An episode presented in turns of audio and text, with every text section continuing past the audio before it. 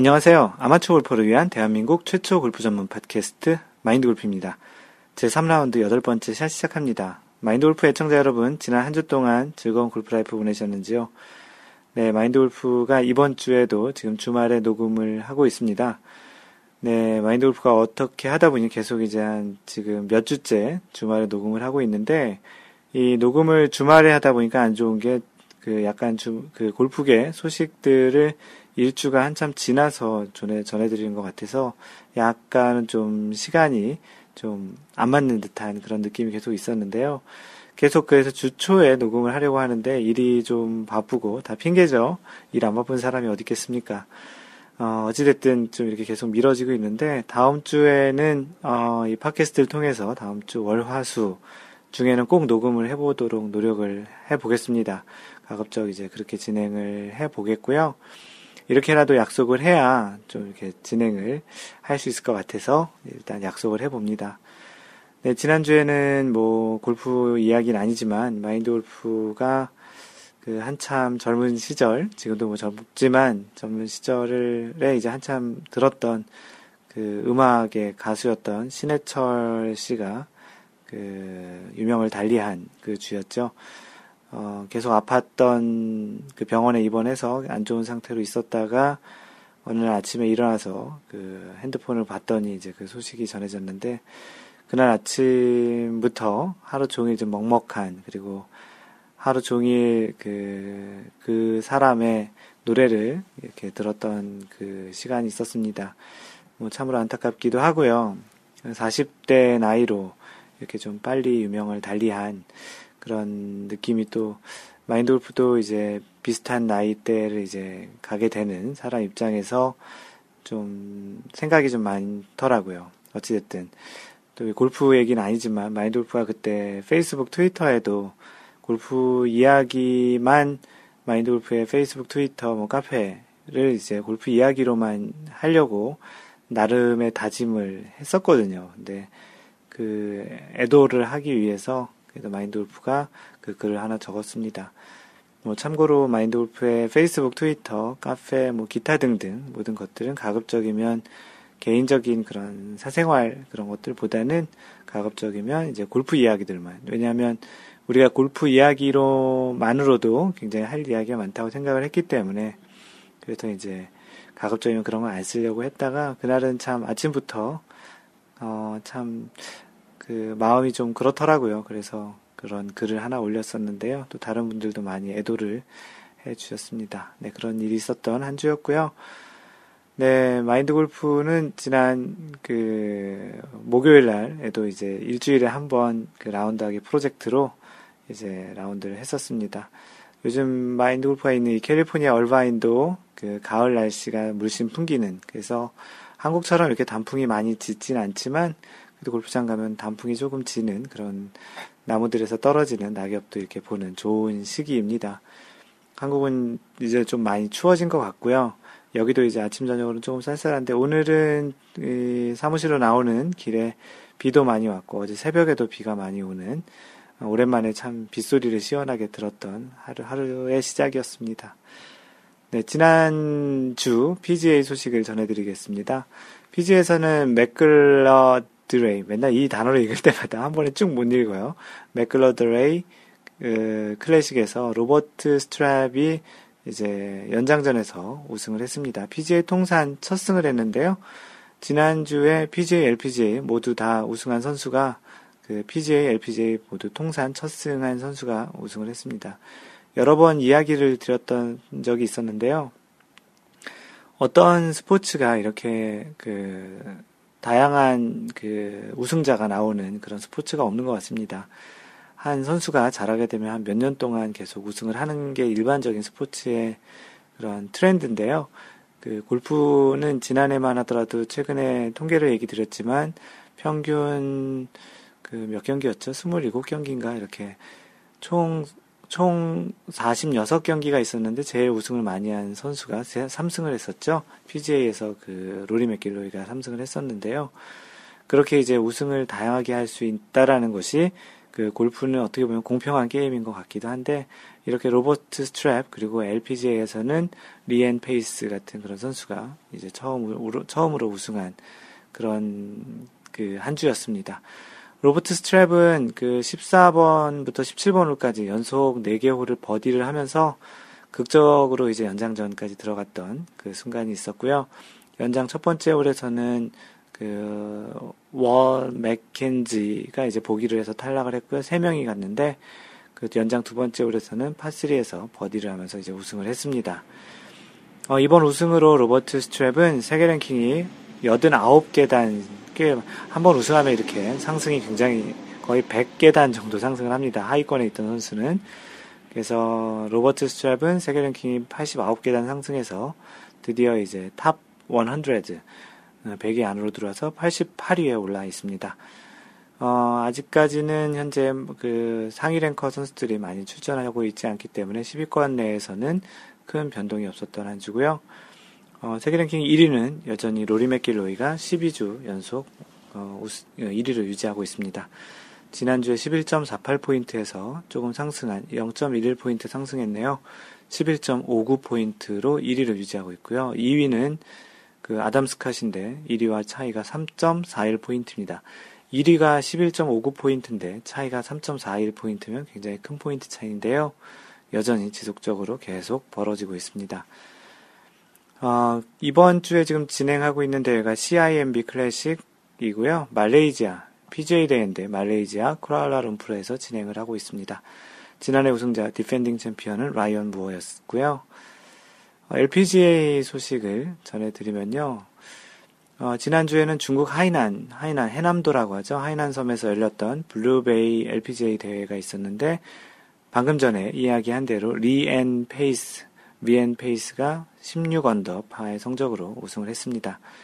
LPGA 첫 승을 했고요. 그 LET 투어, 그 레이디스 유러피언 투어에서는 이미 9승을 했던 어, 나름 그 잘 하고 있던 선수였는데 그 유럽 투어에서는 9승을 했다 했지만 그 LPGA 투어에서 한 번도 우승을 못 했다가 첫 승을 한 리앤 페이스입니다. 이번 우승으로 리앤 페이스는 세계 랭킹이 13계단 그동안 뭐 유럽 투어에서 잘했기 때문에 이미 그 상위 랭커였었고요. 그 세계 랭킹이 13계단 상승해서 20, 아, 29위에 올라 있습니다. 세계 랭킹에 이제 지난주에 이제 지난 정확히는 어, 지난 월요일이죠. 지금 마인드골프가 녹음하고 있는 시점이 토요일인데요. 세계 랭킹 1위가 바뀌었고요. 기존의 1위였던 스테이시 루이스와 2위 박인비가 모두 대회를 참여하지 않았던 그런 한 주였지만 세계 랭킹은 이제 누적 포인트로 인해서 바뀌었습니다. 어, 세계 랭킹 1위 복귀가 박인비가 이제 22주 만에 그 복귀를 했고요. 어, 한 달이 4주니까 5달 반 정도 만에 이제 1위로 다시 복귀했습니다. 어, 박인비가, 아, 참여, 아, 대참여를 했었던 것 같네요. 박인비는 KLPGA KB 챔피언십에서 2위를 했는데, 어, 마인드 골프가 잘못 조사했던 것 같은데요. 어, 그 전체 포인트가 11.09로 지난주 대비 0.05포인트 상승해서 이제 세계랭킹 1위로 올라왔고요. 어, 이번 이 KB 그 챔피언십, KB 챔피, 금융, KB 금융 챔피언십에서 우승한 그 김효주는 여전히 세계 랭킹 10위에 그대로 유지하고 있습니다. 그 1위는 이번에 바뀐 박인비고요. 2위는 스테이시 루이스. 1위와 그 2위 차이는 0.23포인트 차이입니다. 어, 이번 주에 지금 그 푸본 LPGA 타이완 챔피언십이 지금 열리고 있는데요. 잠깐 이야기 드리면 박인비가 지금 마지막 라운드 남겨놓은 상태에서 1위고 그 스테이시 루이스는 공동 2위니까 이번 주 성적에 따라서 또 세계 랭킹이 약간 바뀔 수도 있을지 모르겠습니다. 어, 마인드 골프가 이제 녹음을 하고, 어, 이제 집에 가서 저녁 때, 여기 시간은 저녁 때 이제 중계를 보면 우승자가 결정이 될 것 같은데요. 박인비가 우승을 해서 다음 주에, 어, 박인비가 우승했다는 소식을 한번 전했으면 좋겠습니다. 어, 미셸 위도 세계 랭킹이 한 계단 상승해서 지금 5위로 올라섰고요. 펑샹샹과 이제 자리를 바꿔서 펑샹샹은 6위인 상태입니다. 10위권 내에 한국 선수는 박인비 1위, 유소연 7위, 김효주 3위, 아, 김효주 10위 이렇게 3명이 있는 상태고요. 방금 전에 얘기드린 대로 이번 주에는 후방 LP, LPGA 타이완 챔피언십이 대만에서 열리고 있습니다. 네, 다음은 지난 한 주 그 골프 업계의 그 미디어에 올라왔던 이야기 중에 그 관심 있는 부분을 하나 선택해서 소개하는 시간입니다. 네, 골프 한국이라는 매체에 실린 그 미국 프로 골프협회 회장 SNS 올린 글 때문에 해임됐다라는 소식입니다. 네, 그 기사를 어, 읽어보도록 하겠습니다. 미국 프로 골프협회 PGA죠. 어, 미국 프로 골프협회 테드 비숍 회장의 불명예 해임 사건은 소셜 네트워크에 글을 올릴 때 좀 더 신중해야 함을 일깨운다. 비숍 전 회장은 해임이 됐으니까 전 회장이죠. 전 회장은 최근 트위터와 페이스북에 유명 골프 선수 어, 이언 폴터를 향해 작은 아이, 작은 여자아이 little girl이라고 불렀다가 임기 1개월 정도 남긴 시점에 자리에서 쫓겨났다. 미국 프로골프협회는 25일 인터넷 홈페이지를 통해 성차별적 무분별한 글을 SNS에 올린 비숍 회장을 해임하기로 이사회에서 의결했다고 발표했다. 데릭 스프라그 부회장은 우리 협회 임원은 높은 직업 윤리를 가져야만 한다 며 이번 일로 불쾌감을 느꼈을 개인이나 단체에 사과한다고 전했다. 이 사건의 시작은 최근 폴터가 2008년 라이더컵 유럽팀 단장을 맡았던 닉 팔도를 비난했기 때문입니다. 어, 아, 그러니까 어, 이안 폴터가 2008년에 그 유럽팀 라이더컵 단장이었던 그 닉 팔도를 비난을 했다라는 그 내용인데요. 거기서 이제 시작이 됐다는 건데 폴터는 어, 팔도가 당시 세르지오 가르시아가 별 소용 없었다고 헐뜯은 발언에 대해 단장 역할을 맡았던 자신부터 되돌아봐야 할 것이라고 의견을 피력했다. 이에 비숍 회장은 팔도가 남긴 기록은 그 자체로 의미가 있다. 폴터 나이의 기록과는 아, 폴터 당신의 기록과는 비교하기 어렵다는 글을 SNS에 올렸다. 문제는 이 글의 맨 마지막에 붙은 little girl이라는 모욕적인 호칭 때문이었다. 글을 본 폴터는 프로 골 프로 미국 프로 골프 협회 회장이 어, 작은 여자아이 little girl이라는 단어의 경멸의 의미를 담아서 썼다니 실망스럽다며 반박했다. 결국 비숍 전 회장은 SNS에 게재한 글을 삭제했지만 문제는 눈덩이처럼 커져 해임에 이르렀다.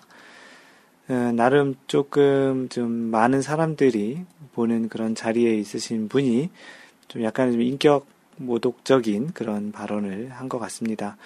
아무래도 이안 폴터가 어, 좀 약간 뭐 어떻게 보면 그렇게 보일 수도 있겠지만 그걸 뭐 대놓고 이렇게 많은 사람들이 보는 소셜 네트워크에 little girl이라고 이렇게 표현한 것은 아무래도 좋지 않았던 처사였던 것 같고요. 그걸로 인해서 조금 아쉽겠지만 1개월 정도 남긴 시점에 또 자리를 떠났다고 하니 뭐 어찌됐든 이러한 일들은 별로 없는 게 좋겠죠. 뭐 어떤 선수든지 간에 어 이렇게 좀 그 외모나 어떠한 그 사람의 그 겉모습을 보고서 이렇게 뭔가 얘기하는 것은 뭐 실제 이런 유명한 사람이 아니더라도 우리들끼리 평상시 일반 아마추어 골퍼들끼리도 이런 걸로 놀리거나 그런 것들은 좀 자제하는 게 좋겠습니다. 그래서 오늘 이 소식은 PGA 회장, 전 회장이었던 그 테드 비숍 회장이 불명예 해임이 되었던 그 기사를 소개를 했고요. 그 요즘 SNS나 이런 뭐 쉽게 쓸 수 있는 그런 그 뭐 트위터도 있, 아, 트위터, 페이스북뿐만 아니고 뭐 카톡이나 라인 같이 이런 뭐 글을 쉽게 쉽게 쓸 수 있지만 뭐 쉽게 쓸 수 있지만 또 글이란 걸 한 번 쓰면 또 지워지긴 또 쉽지 않고 또 인터넷의 발달로 인해서 많이 또 퍼질 수도 있는 그런 또 장점이자 단점이 있기 때문에 조금은 좀 이런 발언 같은 거에는 조심할 필요도 있을 것 같고요. 마인드골프 팟캐스트도 많이 얼만큼 들으시는지 모르겠지만 그런 관점에서 마인드골프도 좀 책임감을 느끼고 이런 이야기들을 하는 데 있어서는 조심할까 합니다. 네, 이번 주에 선수 인물 탐구는 그 블루베이 LPGA에서 우승한 리앤 페이스 선수를 소개하겠습니다. 어, 방금 전 얘기 드렸던 대로 그 유럽 투어에서는 꽤 많은 9승을 거뒀던 선수지만 LPGA에서 이제 첫 승을 했던 그런 선수고요. 어, 마인드골프가 이렇게 아주 잘 알지 못했던 선수인데 이번 기회에 마인드골프도 조금 알게 된 것 같습니다. 어, 본명은 리앤 페이스고요. 나이는 1981년생, 33살. 활동을 좀 한 선수죠. 그 출생은 남아프리카입니다. 현재 거주도 남아프리카에서 하고 있고요. 키는 168cm이네요. 그 취미가 이제 책 읽기, 독서랑 이제 water sports가 취미라고 하고요. 그 Murray State University랑 그 University of Tulsa 아마도 이게 남아프리카에 있는 것 같은데요. 거기서 이제 심리학을 전공했다고 합니다. 프로 전향은 2005년에 했고요. 2006년에 이제 그 2007년 LPGA 투어를 가기 위한 LPGA 투어 Q-School에 나가기 전 바로 전에 이제 Duramed Futures Tour에서 2위를 2위까지 했습니다. 그 전까지 이제 우승이 없었고 프로 전향은 2005년에 했는데 2006년에 가장 좋은 성적이 2위를 했던 그 성적이 있었습니다. 2007년에 LPGA 그 투어 카드를 받았는데 성적이 좋지 않아서 다시 투어 카드를 1년 만에 잃게 되었고요. 2008년에 LET 투어, 그러니까 Ladies European Tour를 뛸 수 있는 그 카드를 획득하게 되었습니다. 그래서 2007년에 2008년을 뛰기, 뛰기 위한 그 투어 카드를 획득했는데 2008년, 2009년에는 별로 이제 두각을 보이지 못하다가 2010년에 무려 다섯 번의 LET 그 투어에서 다섯 번의 대회를 우승했습니다. 그 LET는 그 맨 끝에 Ladies European Tour인데 거기 뒤에 또 투어를 붙이는 거는 사실 두 번 얘기하는 건데요. 그냥 LET라고 얘기하면 좀 어색한 것 같아서 투어를 뒤에 붙이고 있습니다. 그래서 다섯 번씩이나 그 LET에서 우승을 했는데요. 그걸로 인해서 오더 메릿이라고 이제 상금왕의 이제 상도 받게 되고 그 LET 올해의 선수상도 이제 첫 번째로 받게 됩니다. 그리고 또 다시 2011, 12년 2년 동안 우승 없는 약간의 침체기를 보내다가 2013년에 다시 2010년과 같은 또 전성기를 거두게 돼서 총 3개 대회에서 또 우승을 하게 됩니다. 그래서 LET 올해의 선수상 두 번째를 또 수상하게 되는 2010년에 이어 2013년에 이제 2년 좀 불황이 안 좋다가 다시 좋고 또 2년 안 좋다가 다시 좋고 이제 그런 패턴을 보이는데 그 다음 해인 2014년 올해죠 아홉 번째 LET 투어를 자신의 나라인 이제 남아프리카에서 우승을 하고 그게 바로 이제 그 LPGA 대회 우승 바로 전주였고요 연속 2주를 이제 우승하게 됐는데 그 LPGA 블루베이에서 LPGA 투어 첫 승을 하게 된 리앤 페이스입니다. 네, 이제 LPGA에서도 이제 좋은 성적이 나올 것 같고요. 현재 그 2주 연속 이렇게 우승하고 굉장히 2013년부터는 좋은 흐름을 가고 있는 선수입니다. 어, 이번 그 선수 소개를 통해서 리앤 페이스, 그 남아프리카 선수인 리앤 페이스 선수를 한번 기억해 보시기 바랍니다. 네, 지난주 제 3라운드 일곱 번째 샷 평생 칠 골프 기분 좋게 마인드 골프 하자고요 라는 그 팟캐스트에 한 분이 글을 남겨주셨는데요. 언젠가는 싱글, 이분의 아이디가 가이버였는데, 이분을 이제 소개할 때, 이, 아이디, 그 아이디, 그 별명, 그 카페 쓰는 별명을 소개 안 하고 아이디를 소개해서, 이분의 아이, 그, 아이디가 언젠가는 싱글이라는 별명을 쓰고 있습니다. 네, 어쨌든. 잘 들었습니다. 태어나서 처음으로 방송에 제가 언급됐네요. 감사합니다라고 글 남겨주셨습니다. 뭐 대단한 방송은 아니지만 그래도 기분이 좋으셨, 좋으신 것 같다니 어, 기분 좋고요. 뭐 연속 2주 이제 언젠가는 싱글님이 또 이렇게 방송을 타게 되었습니다. 고맙습니다. 글 남겨주셔서 네 그리고 마인드 골프 샵에서 최근에 이제 그 웨지를 하나 구입하신 그 강세영님이라고 계시는데요. 그 회사 동료분이셨던 송상홍님께서 소개를 해가지고 마인드 골프 샵을 이용해 주셨다고 하는데 어, 어떻게 이야기하다가 카톡으로 이야기를 했는데요. 그, 송사홍님께서 안부를 전해달라고 그렇게 또 이야기를 해서 마인돌프가 겸사겸사 이 강세영님과 송사홍님을 팟캐스트 통해서 그 이름을 거명하겠다고 했습니다. 팟캐스트 들으시면 다시 한번 어, 이름이 소개된 그 소감을 한번 알려주시고요. 어, 뭐 그분이 그 당시에 그 송사홍님이 스카 티 카메론 퍼터를 사셨는데 퍼팅도 조, 매우 좋아지고 또 이제 플레이도 괜찮아졌다고 하셨다고 하네요. 업데이트되는 글이랑 팟캐스트 잘 보고 있다고 하셨으니 마인드골프가 지금 소개하는 강세영님과 송사홍님 그리고 또는 그 강세영님과 송사홍님을 알고 계시는 분이 팟캐스트를 듣고 계신다면 그분들에게 어, 한번 카톡으로 너의 이름을 마인드골 팟캐스트 통해서 들었다고 한번 카톡을 보내보시면 또 대단히 재밌는 일이 있지 않을까 싶습니다. 강세영님, 송상욱님, 고맙습니다. 네, 짱지님께서 좀 아프다는 그런 그 소식 을 올려주셨는데요. 이분은 마인드 골프에게 얼바인에서 레슨도 받고 계신 분이신데요. 글을 올려주셨네요. 그 골프 입문한 지 한 달 만에 왼쪽 새끼 손가락에 장애, 방아쇠 수지 증후군이 왔네요. 일단 일주일 쉬어보려고 하는데 어여 빨리 나왔으면 좋겠네요. 이제 드라이버 스윙 들어갔는데 마인드 골프님 좀만 기다려주세요. 그동안 팟캐스트 들으며 골프 지식 쌓고 있을게요. I'll be back 이렇게 썼는데요. 이분이 처음에 배우실 때 그리고 지금 굉장히 꽉 잡고 계셨던 것 같습니다. 요즘은 아주 가볍게 잘 치시는데 어느 날 갑자기 전화가 와서 손가락이 아프다고 이렇게 해서 한 일주일 동안 못 오시겠다고 했는데 어, 방아쇠 수지 증후군에 이제 걸리신 것 같습니다. 손을 좀 써서 하시는 일을 좀 하는 걸로 알고 있는데요. 어서 나으셔가지고요. 다음 주 월요일 날은 그 다시 한번 얼굴을 뵙고 레슨을 계속 그 진행하기를 바라겠습니다. 하얀바이님께서는 아주 심하지 않으면 연습해도 되는 거 아닌가요? 누구나 경험하지만 장기간 쉬거나 치료한 경우는 아, 치료 치료가 필요한 경우는 더 드문 것 같은데요. 라고 그냥 한번 해보시는 거 어떻겠냐라는 의견 주셨고요.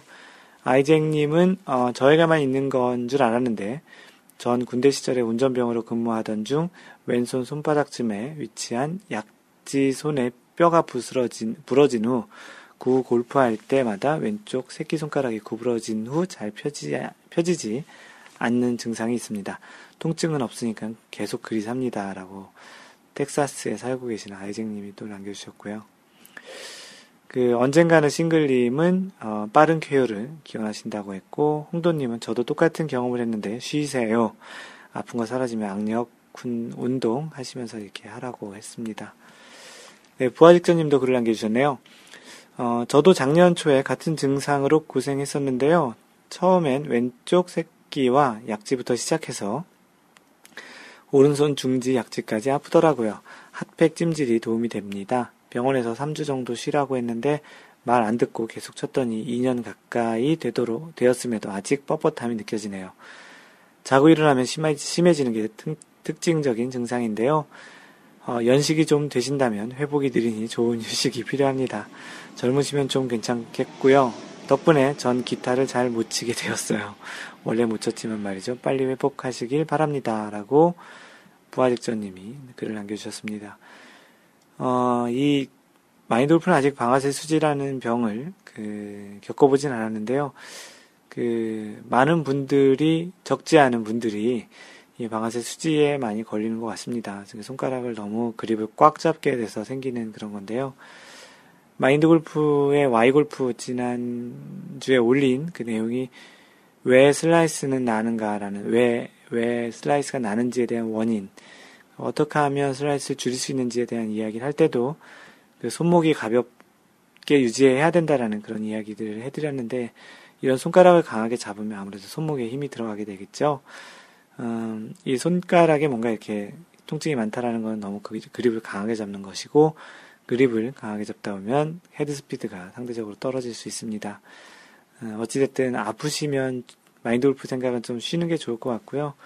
어, 만약에 그렇게 많이 심하지 않으면 뭐 퍼팅이나 숏게임 위주의 그 연습을 하는 것도 좋을 것 같습니다. 네, 다음은 은수 아버께서 아버님 뒤에 님을 붙이니까 그냥 아버님이 되네요. 은수 아버님께서 그 미국 스펙과 아시안 스펙의 차이라는 질문을 해주셨는데요. 그 애프터 서비스 빼고 같은 헤드 같은 샤프트면 같지 않나요?라고 생각했는데 핑 그 G30 G30이라고 하죠. G30 샤프트 스펙과 직수입 샤프트 중량 강도가 틀리네요. 미국 R과 국내 S 정도인가요? 라고 질문하시면서 어, 크게는 미국 스펙과 Asian 스펙의 차이를 알고 싶어 하셨던 것 같은데요. 그 마인드 골프 팟캐스트에서 그리고 또 마인드 골프 카페에 이미 한번 그 미국 스펙과 Asian 스펙에 대해서 그 길게 한번 이야기가 됐던 적이 있었습니다. 그래서 마인드 골프가 그 글을 어, 링크를 해드렸고요. 뭐 이거는 뭐 마인드 골프가 요번에 그 핑 G30을 공동 구매를 했던 적이 있었는데요. 그때 어떤 분께서 그 문의를 하셔서 스펙을 좀 자세히 봤더니 그 샤프트가 같지 않더라고요. 그 샤프트 같지 않고 또 이제 무게와 중량이 좀 작, 그 달라서 미국의 R이 그 한국의 그 국내 S 정도라고 그거보단 조금은 가, 그 flex가 좀 더 부드러운 그런 정도로 보셔도 될 것 같은 느낌이 들더라고요. 정확히 그렇게 딱 매칭되는 건 아니지만 미국의 R이 그 국내 R보다는 조금은 더 단단하고 좀 무거웠던 그런 기억이 납니다.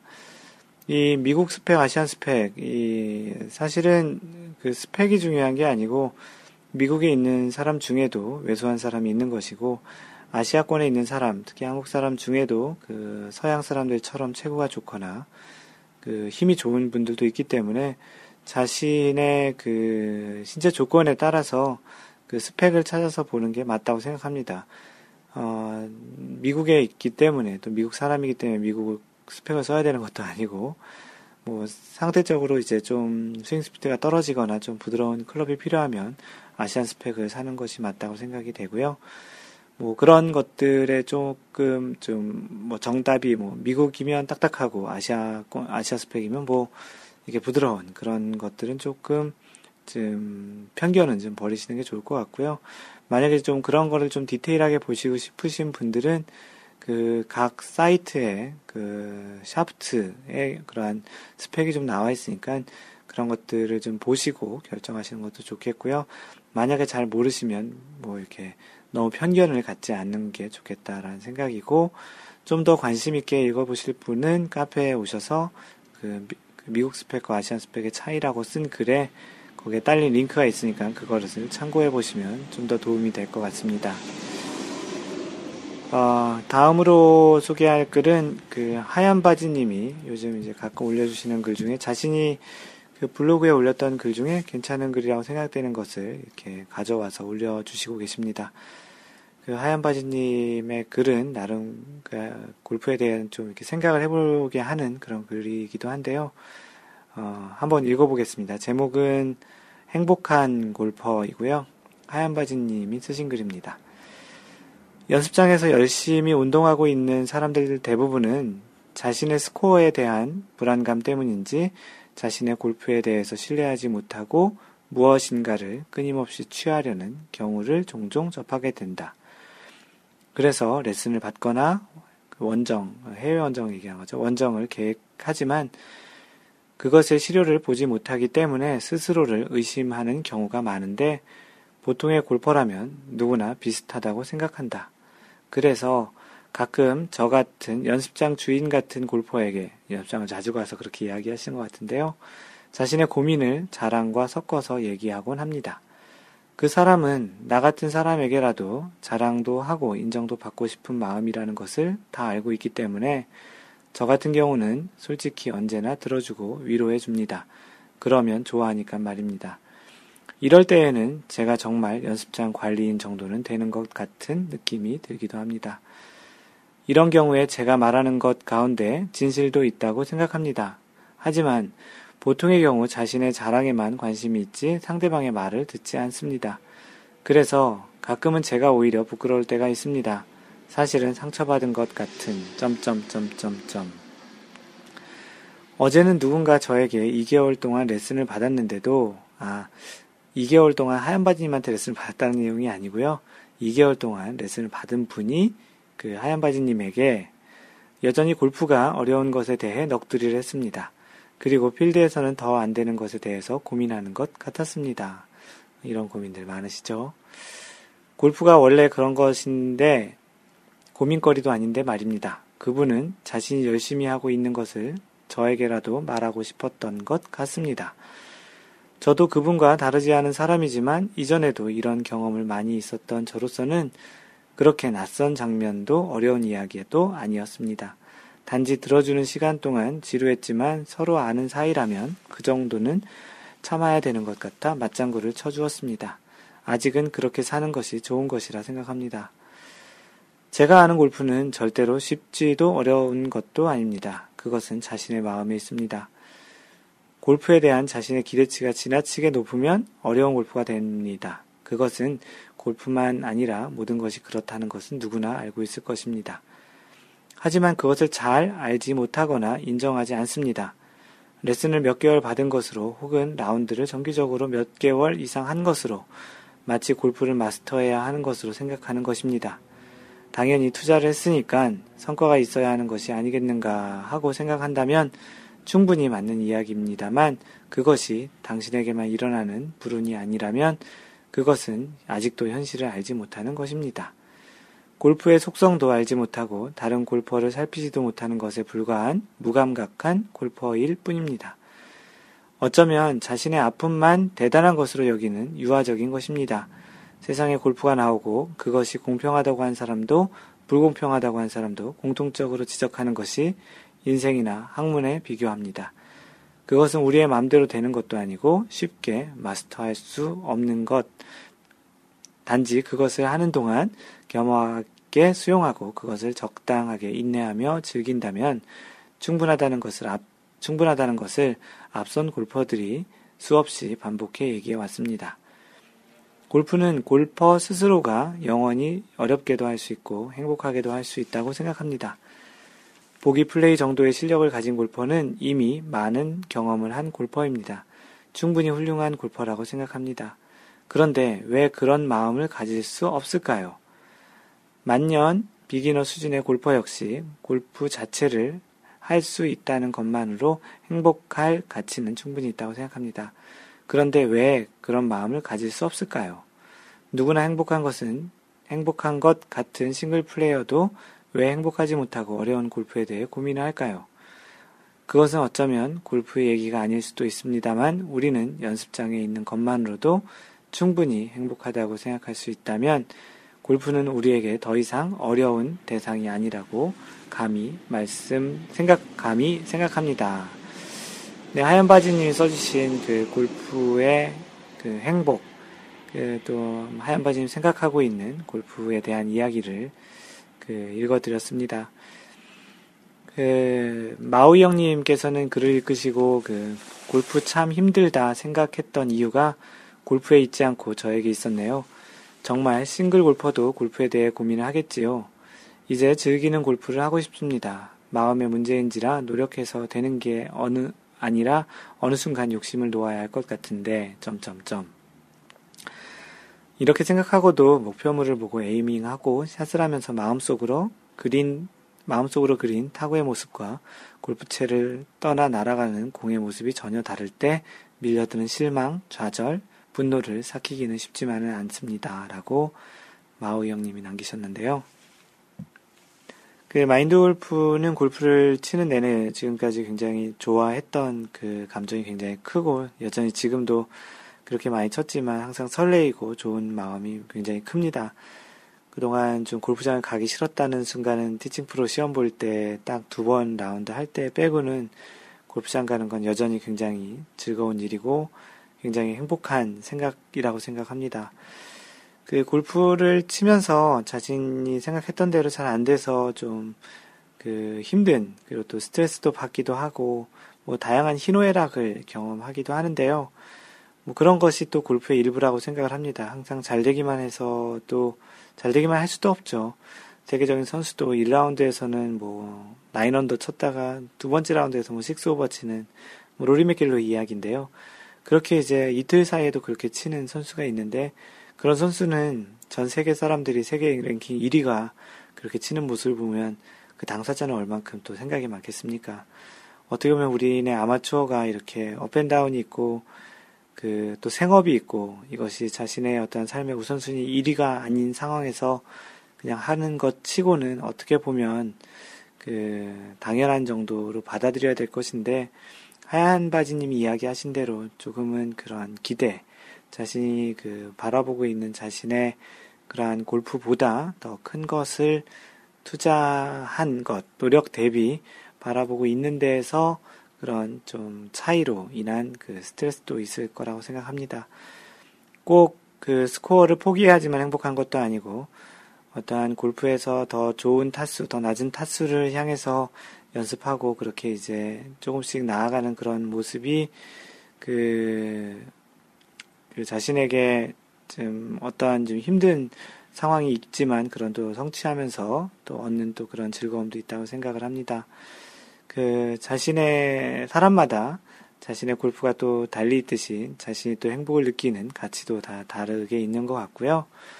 뭐 그런 가치들을 소중하게 잘 만들어 가시면서 그 자신은 어떤 부분에서 좀 더 행복하고 어떤 부분은 좀 어떻게 좀 잘 다스려 가는 게 좋은 건지 그런 걸 좀 잘 하시면 골프를 좀 더, 그리고 또 골프를 또 너무 이렇게 스코어 위주로 보신 분들은 또 다른 골프의 주변 지식이나 골프장, 그리고 골프 디자인, 이런 것들을 또 이렇게 보는 관점, 또 골프 주변 그런 에티켓, 그, 또 그런 것들을 좀 같이 키워가시는 그런 측면에서 또 골프를 보시는 그런 시각을 또 키우는 것도 굉장히 좋을 것 같습니다. 어, 아이증님은 골프는 점으로 그림, 점으로 그림으로 그리는, 아, 점으로 그림을 그리는 것 같은 느낌입니다. 어, 그분들의 그런 고민까지도 골프의 과정이고, 그것도 골프라는 그림의 하나의 점이 아닌가 하는 라고 생각하신다고 하는데요. 어, 굉장히 어려운 말인데, 예, 대략 어떤 느낌인지는 이해는 가겠고요. 어, 눈 떠봐 찌르게, 눈 떠봐 찌르게. 좀, 어, 좀 잔인한 아이디인데, 이분께서는 골프를 다시 한번 생각하게 하는 좋은 글일 것 같다고 글을 남겨주셨습니다. 네, 하얀바지님, 네, 네, 좋은 글 고맙고요. 항상 이렇게 골프를 한번 생각해 보게끔 하는 글을 남겨주셔서 대단히, 어, 그, 감사합니다. 어, 조만간 또 이런 비슷한 류의 글을 올리실 것 같은데요. 어, 다음 글을 또 소개하도록 하겠습니다. 네, 다음은 아이잭님이 소셜 연습 기록에 올려주신 그 나만의 비법하고 좀 비슷한 것 같은데요. 그 퍼팅과 관련한 이야기입니다. 그 동영상하고 같이 올려주는데 마인드골프 팟캐스트는 오디오 방송이니 이걸 보여줄 수 없고요. 퍼팅의 정확성을 키워볼까 하는 마음에 홀 구멍을 작게 만들었습니다.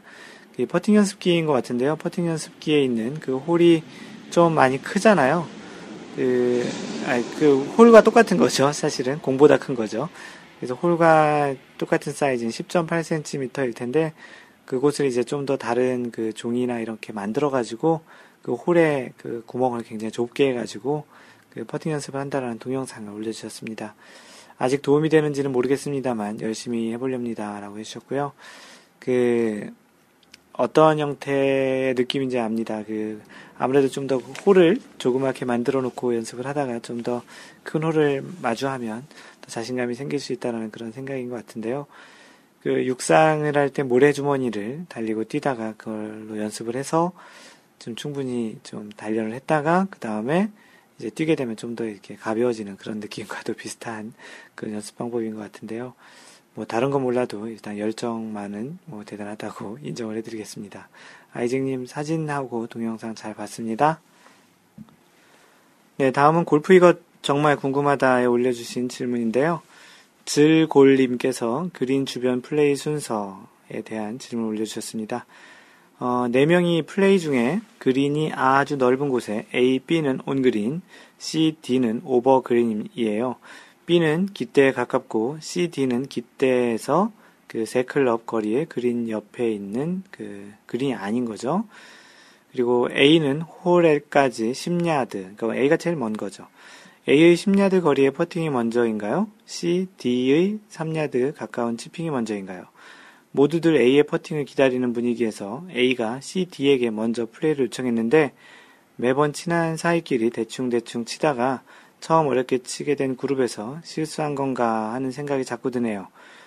제가 알기로는 거리에 상관없이 그림 밖의 플레이가 먼저인 것으로 아는데 잘못 알고 있는 건지라는 질문을 올려주셨습니다. 네, 파플님께서 그 답을 올려주셨는데요. 골프의 대원칙 두 가지가 있다고 하는데요. 첫 번째는 있는 그대로, 두 번째는 먼 사람부터. 예, 먼 사, 먼 거리에 먼저입니다. 먼 퍼팅 먼저, 다음에 가까운 그린 밖에서 다시 기대 꽂고, 또 기대 다시 뺐고, 그 다음에 이제 퍼팅하는 그런 거죠. 기대 꽂고 빼는 번거로움 때문에 캐디들이 그냥 그리 하는 건데, 제 친구들이랑은 무조건 먼 사람부터 한다고 파플님이 해주셨습니다. 파플님이 이야기하신 대로, 어, 일단 그, 있는 대로 그대로 해야 되고, 그 두 번째는 이제 먼 사람부터 치는 것이기 때문에, 그 A, B, C, D 중에 그린에 있는 A, 10야드 거리에 있는 A가 가장 먼저 치는 것이고, 두 번째가 이제 그 C, D, 그린 오버에서 프린지겠죠. 아마도 그 프린지에 있는 그 두 사람이 치는 게 두 번째겠고, 아, 세 번, 두 번째, 세 번째고, 그 다음에 기대에 가장 가까운 분이 이제 마지막에 치는 그렇게 순서가 될 것 같습니다. 그게 맞고요.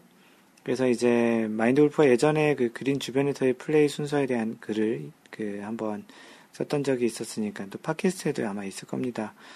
어, 파플님께서 이야기한 대로 그린 바깥에 있을 때는 지난주에도 한번 얘기했었던 것 같은데요. 그린 바깥에 있을 때는 자신이 기대를 꽂고 뺄 수 있는 것에 대한 그 선택권을 본인이 갖고 있습니다. 만약에 퍼팅을 할 때는 그 기대를 맞고서 공이 들어가게 되면 2벌 타이기 때문에 그래서 보통 이제 그린에 올라가면 기대를 빼는데 멀리 있는 A가 먼저 10야드에서 쳤는데 그 다음에 다시 또 그 C하고 D가 플레이할 때 기대를 꼽기를 원한다면 뺐다 꼈다 하는 그런 번거로움이 있어서 밖에서 먼저 기대가 필요한 사람이 먼저 하게 되는 경우에 그 사람 먼저 플레이한 다음에 이제 퍼팅을 하는 그런 어떻게 보면 운영의 묘 같은 건데요. 실제 규정에는 먼 사람부터 먼저 해야 되는 것이고요. 단지 이제 이 순서를 어겼다고 이제 큰 문제가 되진 않지만 그 순서를 바꾼 것으로 어느 누구에겐가 이득이 됐다면 그걸로 인한 벌타가 이제 존재할 수 있습니다. 참고로 그렇게 알고 계시면 좋겠습니다.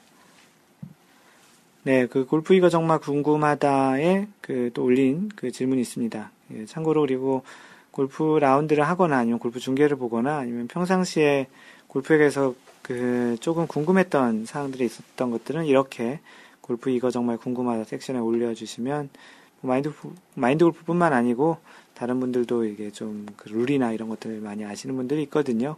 또 그런 분들의 또 답도 받으실 수 있으니까 편하게 뭐, 아, 이런 거 물어본다고 사람들이 뭐라고 하지 않겠지, 뭐, 하, 지 않을까라는 그런 걱정으로 안 오실 수도 있는데요. 그냥 어, 마인드 골프 카페에 초보자분들이 꽤 많이 있으시거든요. 그럼 걱정하지 마, 마시고 그냥 과감히 질문을 해주셨으면 좋겠습니다. 뭐 다른 데 가서 물어보기 좀 뭐한 것들 그냥 막 질문하세요. 어, 세상천지님께서 질문하신 내용은 이렇습니다. 안녕하세요. 지난주에 사임다비 그 LPGA에서 그 최운정 선수가 물 속에 있는 볼을 칠 때 물에 클럽이 닿았다고 해서 벌타를 받았습니다.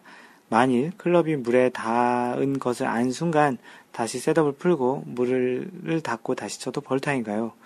물에 클럽이 닿아도 라이를 개선한 것은 아닐 텐데 룰이 궁금합니다. 샌드벙커에서 모래에 닿은 경우도 마찬가지일 것 같은데 어떻게 되나요? 항상 좋은 정보에 감사드립니다. 라고 했습니다. 그 마인드 골프가 이제 설명을 드렸는데요. 그 해저드의 정의 중에 해저드는 벙커 또는 워터 해저드라고 해서 그 해저드가 이제 워터 해저드가 이제 해저드의 종류 중에 하나죠. 그 해저드 지역에서는 그 룰이 있는데요. 특별한 경우 예외 사항을 제외하고는 클럽을 해저드에 대는 것을 허용하지 않습니다. 그 해저드에 대게 되면 이벌 타고요. 그래서 그 세상천지님께서 질문하신 최운정이 조금이라도 그 물에 닿았다면 그것은 예외 사항이 아닌 이상 그 벌타를 받게 되는 것이 맞습니다. 그것은 해저드에서는 해저드가 조금은 좀 잘못 쳐서 공이 어려운 상황에 들어왔기 때문에 그거에 대한 페널티로서 클럽을 땅에 못 대게 하는 것으로 보시면 될 것 같은데요. 뭐 벙커에서 클럽을 땅에 대지 되면 안 되는 이유도 동일하게 이렇게 적용이 됩니다. 그래서 클럽을 해저드 면에 되었을 때는 이벌타를 받게 됩니다. 예외 상황을 좀 알려드리면 그, 뭐, 넘어지거나 또 넘어지지 않기 위해서 또는 장애물을 제거하거나 거리를 재거나 뭐 규칙에 의해서 볼을 회수하거나 이럴 때 이제 그 접촉하게 되는 경우는 예외적으로 인정을 합니다. 뭐 또는 해저드에 클럽을 놓는 행위에 벌타가 부과되지는 않습니다. 뭐 어떻게 보면 클럽을 들고서 어드레스 하게 되는 그런 행위에 이제 벌타가 부과된다는 건데요. 본인의 의지와 상관없이 어떻게 이제 넘어지거나 넘어지지 않으려고 이렇게 잡거나 하는 과정에서 생긴 것은 괜찮다고 보는 것으로 봐도 됩니다. 어, 그, 하얀바지님께서 그, 최운정, 최프로에 대해서 이야기를 했는데요. 어, 그날 중계 때, 그, 물에 닿았는데, 당시 코멘트를 하지 않더라고요. 그, 최프로도 그것을 인지했을 텐데, 좀 그랬는데, 나중에 정정되더라고요. 최 선수, 지난번 마크 사건도 그렇고, 좀 그렇네요. 뭔가 아쉽습니다.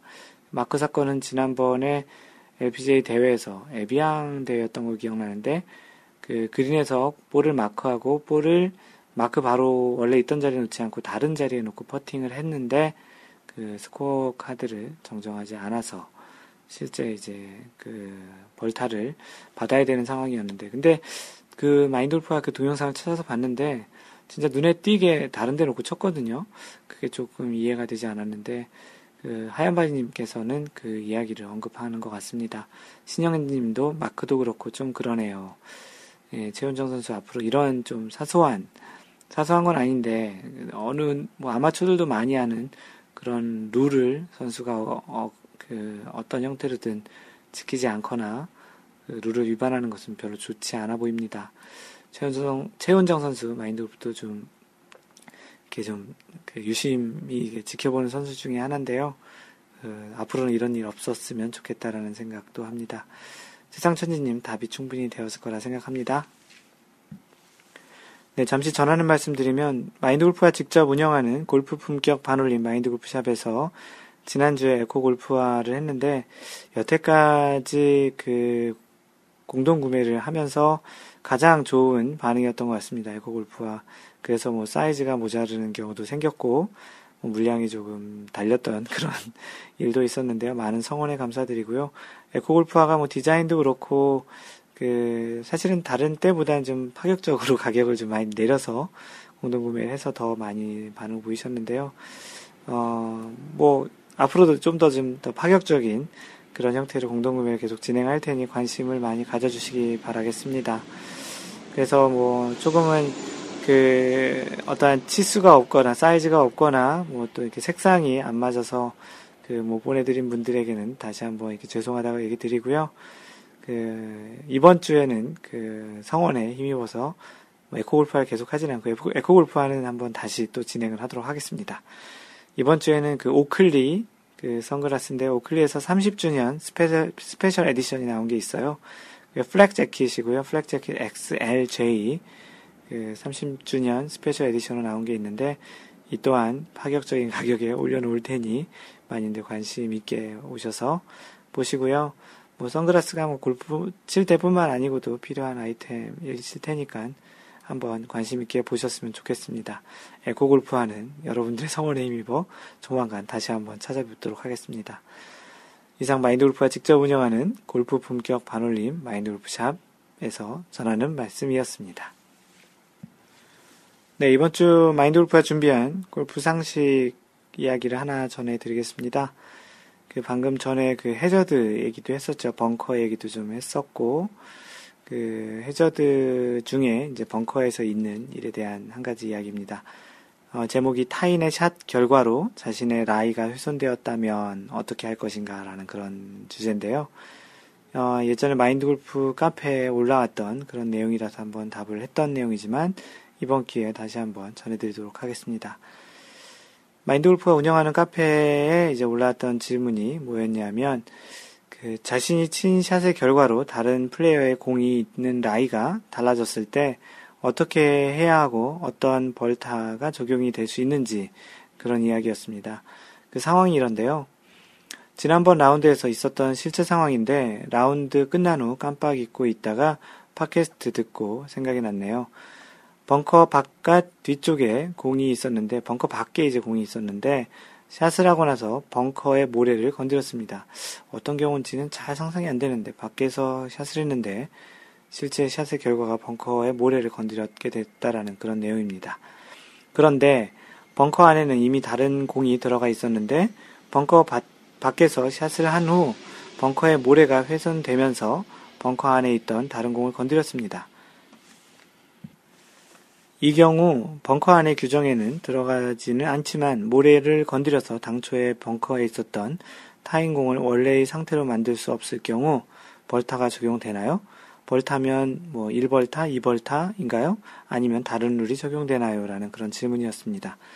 다시 설명을 좀 정리하면 벙커 바깥에 살짝 밖에 있는데 그 샷을 한 결과로 인해서 그 벙커 안에 모래가 맞았는데 그 모래가 날아가서 어, 다른 사람의 공의 그 라이를 조금 바꾼 상황이 됐는데 그럴 경우에 어떻게 되냐라는 그런 질문입니다. 뭐 이런 비슷한 상황을 생각해 보거나 실제로 이와 비슷한 상황의 경험을 해보신 분들이 있을 것 같은데요. 사실 마인드 골프도 처음 이와 관련한 룰을 알아보려고 했을 때 벙커 안에 두 개의 공이 비슷한 위치에 있었을 때였는데요. 그런 상상을 한번 해봤었습니다. 너무나 근접한 상황이었기에 샷을 하고 나서 파편처럼 튕겨나간 모래들이 옆에 있는 공 위를 이제 위에 공의 위를 이제 모래가 덮을 수도 있고 그 공 주변에 라이도 좀 바꿀 수 있는 그런 상황이었는데 이제 이런 비슷한 생각을 했던 적이 있었습니다. 그 질문한 그 내용도 두 개의 공이 가까운 경우는 아니지만 그 상황적으로 한 선수의 한 플레이어의 샷의 결과로 인해서 다른 플레이어의 공에 있는 어떠한 주변의 상황 전체적으로 라이라고 하는데요. 그런 라이가 바뀐 경우에 해당되는데요. 이런 경우에 이제 어떻게 진행을 하고 혹시 벌타가 있는지를 한번 알아보겠는데요. 골프에서 기본적으로 특별한 예외적인 경우를 제외하고는 공이 놓여져 있는 곳에 라이를 개선해서는 되지 않습니다. 방금 전에 그 골프 이가 정말 궁금하다 해서 나왔죠. 대전제 중에 하나인 있는 그대로 해야 한다라는 그런 대전제라는 거죠. 물론 예외상은 존재합니다. 예를 들어 공이 너무 러프 안쪽에 있어서 잘 보이지 않는 상황에서 발로 잔디를 눕힌다든지 스윙에 방해가 된다고 해서 풀을 뽑거나 나뭇가지를 꺾는 행위 그리고 퍼팅 그린에서 pitch mark 또는 원래 있던 그 원래 홀이 있던 위치로 인한 자국이 아닌 곳 pitch mark와 원래 홀이 있던 자국을 메운 그런 자국은 그 개선 그 수리를 해도 되지만 나머지 자국은 안 되거든요. 그래서 그런 안, 나머지 자국을 퍼터로 누르거나 하는 행위들을 하는 것은 라이를 개선했다고 하는 것으로 스트로크 플레이 같은 경우에는 2벌타의 벌타를 받고 그 매치 플레이에서는 그 홀을 패배하게 되는 그런 규정이 있습니다. 골프룰 13-2, 13조 2항에 보면 볼의 라이, 의도하는 스탠스, 스윙의 구역 또는 플레이선의 개선이라는 제목이 있는데요. 규칙에서 정한 경우를 제외하고 경기자는 다음의 것을 개선해서나 개선하거나 개선시켜서는 안 된다라고 되어 있습니다. 어, 그래서 이번 그 질문에 그 해당되는 그런 내용이기도 한데요. 다른 사람이 다른 사람의 플레이로 인해서 자신의 라이가 변경된 경우이니 방금 전에 이야기한 것들과는 조금은 좀 다르게 적용이 되겠죠. 그래서 그 골프를 그 13-2에 이제 딸린 그런 예제가 있는데요. 디시전북에 있는 그 판례가 있는데 그 판례를 하나 찾아보았습니다. 그 판례의 질문이 뭐냐면 다른 플레이어의 샷으로부터 발생한 모래에 의해 영향을 받은 경우 방금 전에 마인돌프에 이야기했던 그런 거죠. 볼이 너무 가까이 있는데 그걸로 인해서 다른 샷, 샷의 결과로 그 옆에 있는 공이 라이가 개선이 될 경우에 그런 이야기입니다. 질문. 어, A의 볼이 그린과 벙커 사이에 apron에 있습니다. 벙커가 아니고 그 apron에 공이 있는데 A의 파트너가 벙커에서 플레이를 하였고 날아온 모래가 A의 공 주변에 떨어졌습니다. A는 구제를 받을 수 있을까요? 라는 그런 decision book 판례 집의 질문이었고요. 답은 이렇습니다. 그렇습니다. A는 공이 원래 있었던 상태의 라이와 라인을 유지하도록 되어 있습니다. 그리고 룰 1-4항에 따라서 A와 B의 샷에 의해 발생한 모래를 벌타 없이 제거할 수 있고 공을 들어서 심지어 닦을 수도 있습니다. 라고 되어 있습니다. 그 방금 전에 얘기했던 그 조항에 의해서 다른 플레이어의 샷의 영향으로 발생한 자신의 라이 또는 그 퍼팅 라인은 원래의 상태로 벌타 없이 구제를 받을 수 있기 때문에 그 질문하셨던 분의 그 샷의 결과로 모래가 날아가 벙커 안에 있었던 동반자의 공 주변에 모래가 날아가서 그 공을 덮은 그 상태는 원래의 상태로 해놓고 플레이를 하면 벌타 없이 그대로 진행이 된다라는 이야기입니다. 또 참고로 1-4항이라는 게 있는데요. 거기 골프 규칙에는 마인드 골프가 그 마인드 골프가 읽어주는 골프 룰북에서 한번 이야기했던 적이 있었던 것 같은데 골프 규칙에서 특별히 규정이 되지 않은 경우에는 형평의 이념에 따라서 판단해서 어, 그 나머지 경기를 진행하면 된다는 것을 바탕을 두고 있습니다. 모든 것을 다 완벽하게 다 법으로 그 규칙으로 다 정할 수 없기 때문에 이런 나머지 것은 형평의 이념을 따른다고 한다는 건데요. 약간은 조금 모호한 부분을 정의하고 있기도 한 것 같은데 어쩌면 상식이 통하는 수준에서 공평하게 결정을 하면 된다는 것이고요. 골프에서 기본이 되는 에티켓과도 관련한 그런 조항이라고 생각합니다. 그래서 규칙이 없는 경우에는 경기에 관한 쟁점이 규칙이 없는 사항은 형평의 이념에 따라 제정하여야 한다라고 되어 있습니다. 아무래도 자연을 배경으로 하는 그런 운동이고요. 워낙 다양한 케이스가 생길 수 있는 그런 경우가 굉장히 많이 있죠. 그러다 보니까 이런 비슷한 상황이 많이 발생하기도 하고요. 어, 최대한 원래 있던 상황에 가깝게 해놓고 플레이를 한다면 별 큰 문제가 없을 거라고 생각합니다. 물론 벌타도 없겠고요. 그것이 공평하겠죠. 아무래도 다른 사람이 플레이한 거로 내가 이제 영향을 받았는데 그걸로 인해서 그대로 플레이하게 된다면 일부러 그렇게 하는 일도 생길 수 있기 때문입니다. 그래서 오늘 마인드 골프가 준비한 글은 타인의 샷 결과로 자신의 그 라이가 훼손되었을 경우 어, 정리해서 얘기하면 다시 원상태로 해놓고 플레이하면 된다라는 것이고 그리고 이제 벌타는 별도로 없다라는 것입니다.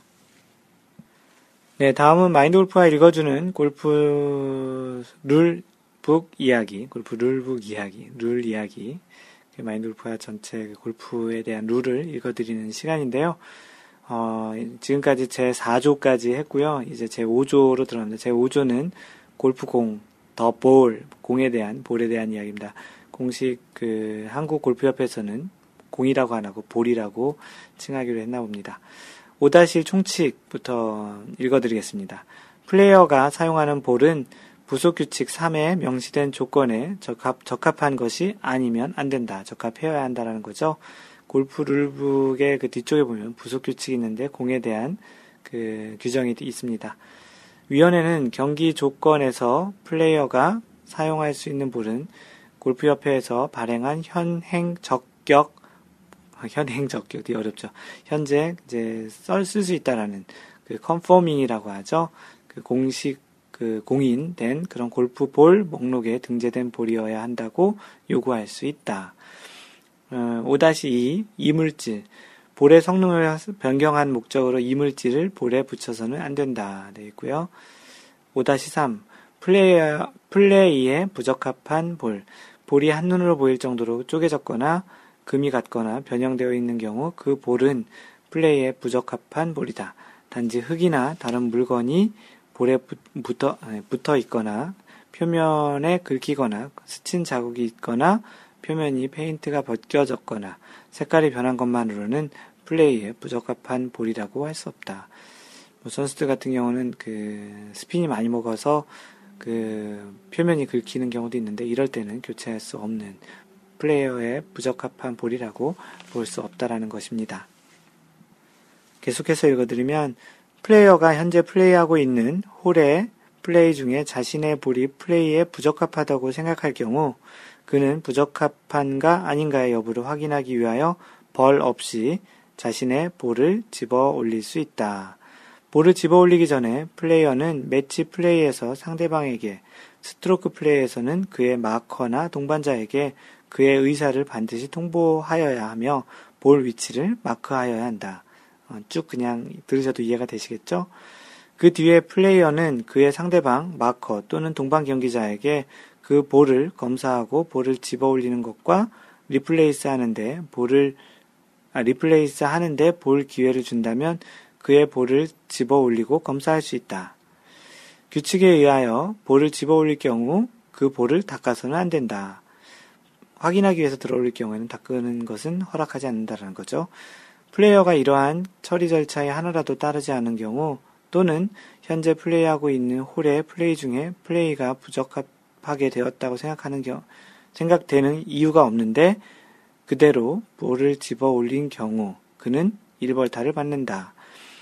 그 볼이 현재 플레이하고 있는 홀의 플레이 중에 플레이에 부적합하게 된 경, 것으로 확인된 경우 플레이어는 다른 볼로 교체하여 그 볼을 원구가 있었던 지점에 플레이, place 할 수 있다. 그러나 부적합하게 된 것으로 판단되지 않은 경우에는 원구를 replace 하지 않으면 안 된다. 원래 있는 상태로 놓고 쳐야 한다는 것이죠. 플레이어가 허용되지 않는데 볼을 교체하고 그 잘못 교체한 볼을 스트로크한 경우 그는 규칙 위반으로 일반의 아, 규칙 위반으로 벌을 받아야 하나 본 규칙 또는 15-2에 의한 추가적인 벌은 없다. 15-2 조항은 나중에 또 설명을 드리겠습니다. 스트로크의 결과로 볼이 여러 조각으로 쪼개진 경우 그 스트로크를 취소하고 플레이어는 원구를 플레이했던 지점에 될수록 가까운 곳으로 벌 없이 볼을 place하지 않으면 안 된다. 그러니까 다시 원래 위치에 갖다 놓고 쳐야 한다는 것이죠. 그래서 마인드 골프가 이번 주에 읽어드린 골프 룰북 이야기는 제5조 골프 공과 관련한 이야기였습니다. 다음번 그 아홉 번째 셋에서는 플레이어의 책임, players responsibility라는 그 플레이어, 그 선수들을 얘기하는 거죠. 골프를 치는 골퍼들에 대한 이야기들을 제 6조에서 읽어드리도록 하겠습니다. 네, 이것으로 마인드 골프가 준비한 것들은 다 이야기를 드렸고요. 마인드 골프의 블로그는 mindgolf.net에 오셔서 보시고요. 페이스북은 facebook.com slash mindgolf 또는 페이스북에서 마인드골프를 검색하시면 됩니다. 트위터는 at mindgolfer 카페는 마인드골프에서 마인드골프 카페를 검색하시면 되거나 카페.naver.com slash mindgolfer입니다. 이메일은 mentor, m-e-n-t-o-r at mindgolf.net이고요. 마인드골프가 직접 운영하는 골프 품격 반올림 마인드골프샵. 갈수록 찾는 분들이 많아서 마인드골프 기분도 굉장히 좋습니다. mindgolfshop.com 또는 마골샵.com입니다. 유튜브의 동영상 강좌, 골프의 원리를 설명하는 Y골프, 골프의 에티켓을 설명하는 에티켓 골프는 유튜브에서 마인드 골프를 검색하시면 됩니다. 항상 배려하는 골프 하시고요. 이상 마인드 골프였습니다. 다음번 3라운드 제 아홉 번째 샷에서 만나요. Don't worry, just play mind golf. Bye!